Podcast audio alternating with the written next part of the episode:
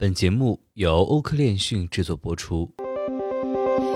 嗨，大家好，每天给大家带来最新链讯后，同大家解读最新的新闻热点，与未来同行。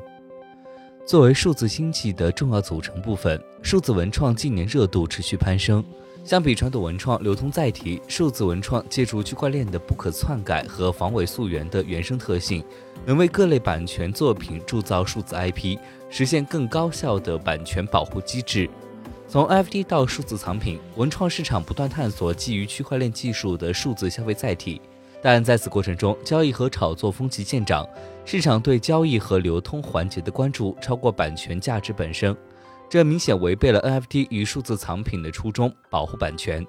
尤其是国内数字藏品市场，年初至今经历了一场潮起潮落的剧烈震荡。部分数字藏品平台打着区块链的幌子，开设二级市场，经营炒图生意，藏品价格被炒至百倍甚至上千倍，严重扰乱了数藏市场秩序。那它们究竟为何而生，又该去向何处呢？在今天的新闻热点中，我们就和大家来聊一聊。当然了，如果你还有哪一些关于区块链的消息和看法与我们谈谈，欢迎在评论区和我们留言互动。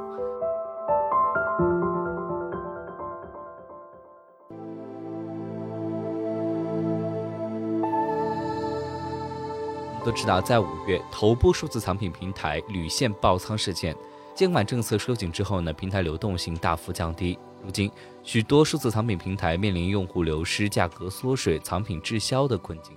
大平台突遭裁撤，一些开设二级市场的平台呢也变得更加谨慎，选择关停交易。数字藏品泡沫破碎，说明了建立在炒作之上的数藏商业模式啊根本不具有可持续性。这也就引申出了 NFT 和数字藏品的第一性原理。那它们究竟为何而生，又该去向何处呢？首先，我们来了解一下 NFT 的铸造与发行。NFT 可以选择不同的公链的智能合约进行铸造，选用以太坊 ERC721 协议铸造的 NFT 居多，由此具有唯一性、不可分割的特点，所以很容易和一些物品关联起来，由此实现物品代币化。比如画作、音乐作品、收藏品、专利、门票等都可以成为单一的 NFT。注册 NFT 首先需要创建一个钱包，以小狐狸钱包为例。将想铸造的作品上传，要点击 Mint NFT 按钮，然后进行签名，这样会把创作者的名字保存在 NFT 中。最后批准 Gas 费用就可以完成 NFT 创建。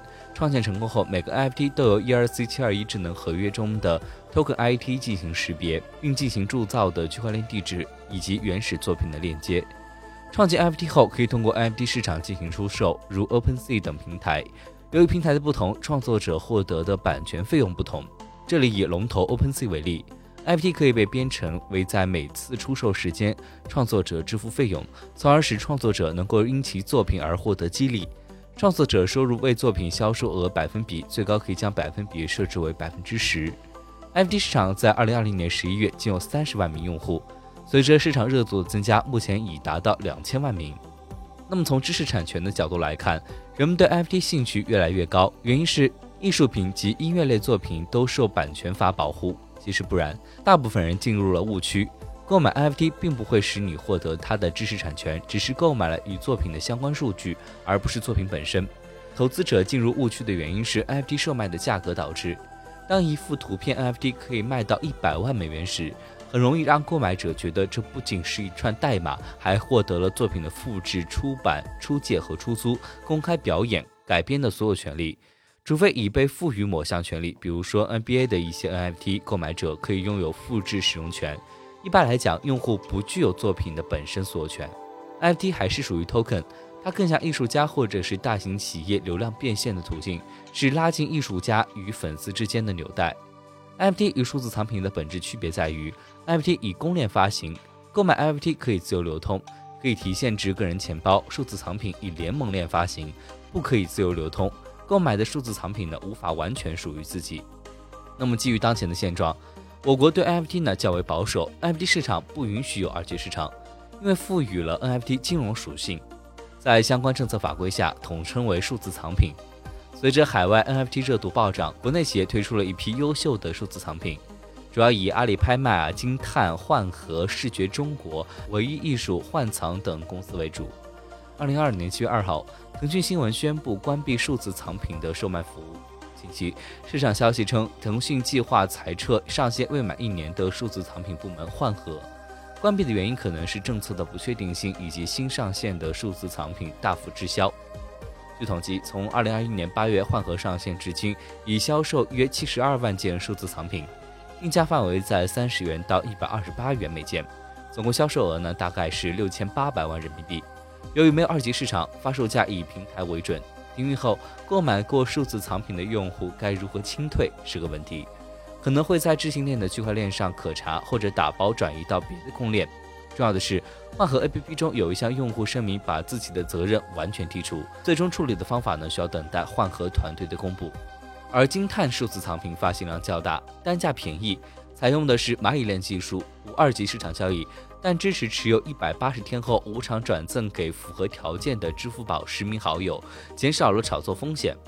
从二零二一年六月二十三号至今，总计发行七百零八套不同的数字藏品，七百三十二万套数字典藏，售价范围在九块九到二十九块九之间，总销售额呢约一点三五亿人民币。这些平台啊所用的技术大多以区块链技术为核心，清退后持有的数字藏品采用的方式为原价回购。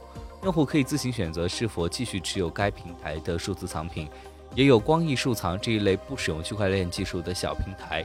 封盘后，用户购买的数字藏品无法取回，随着平台一起消失。在近两年，数字藏品的热度迎来爆发，受众群体广，以至于不得不谨慎。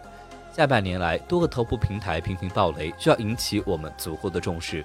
国内监管处于探索阶段，数字藏品需要分级监管，版权类数字藏品与非版权类数字藏品，希望多部门联合出具监管准则。数字藏品的出现是为了保护知识产权，现在呢已经脱离初衷，如今的市场却以炒作为主，要坚决杜绝滥发数字藏品，应向国家知识产权局提出备案，批准后呢方可发行，要引导行业为版权保护做出贡献。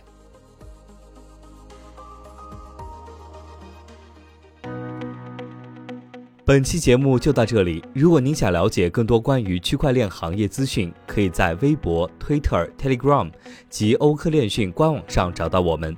明晚六点半再见。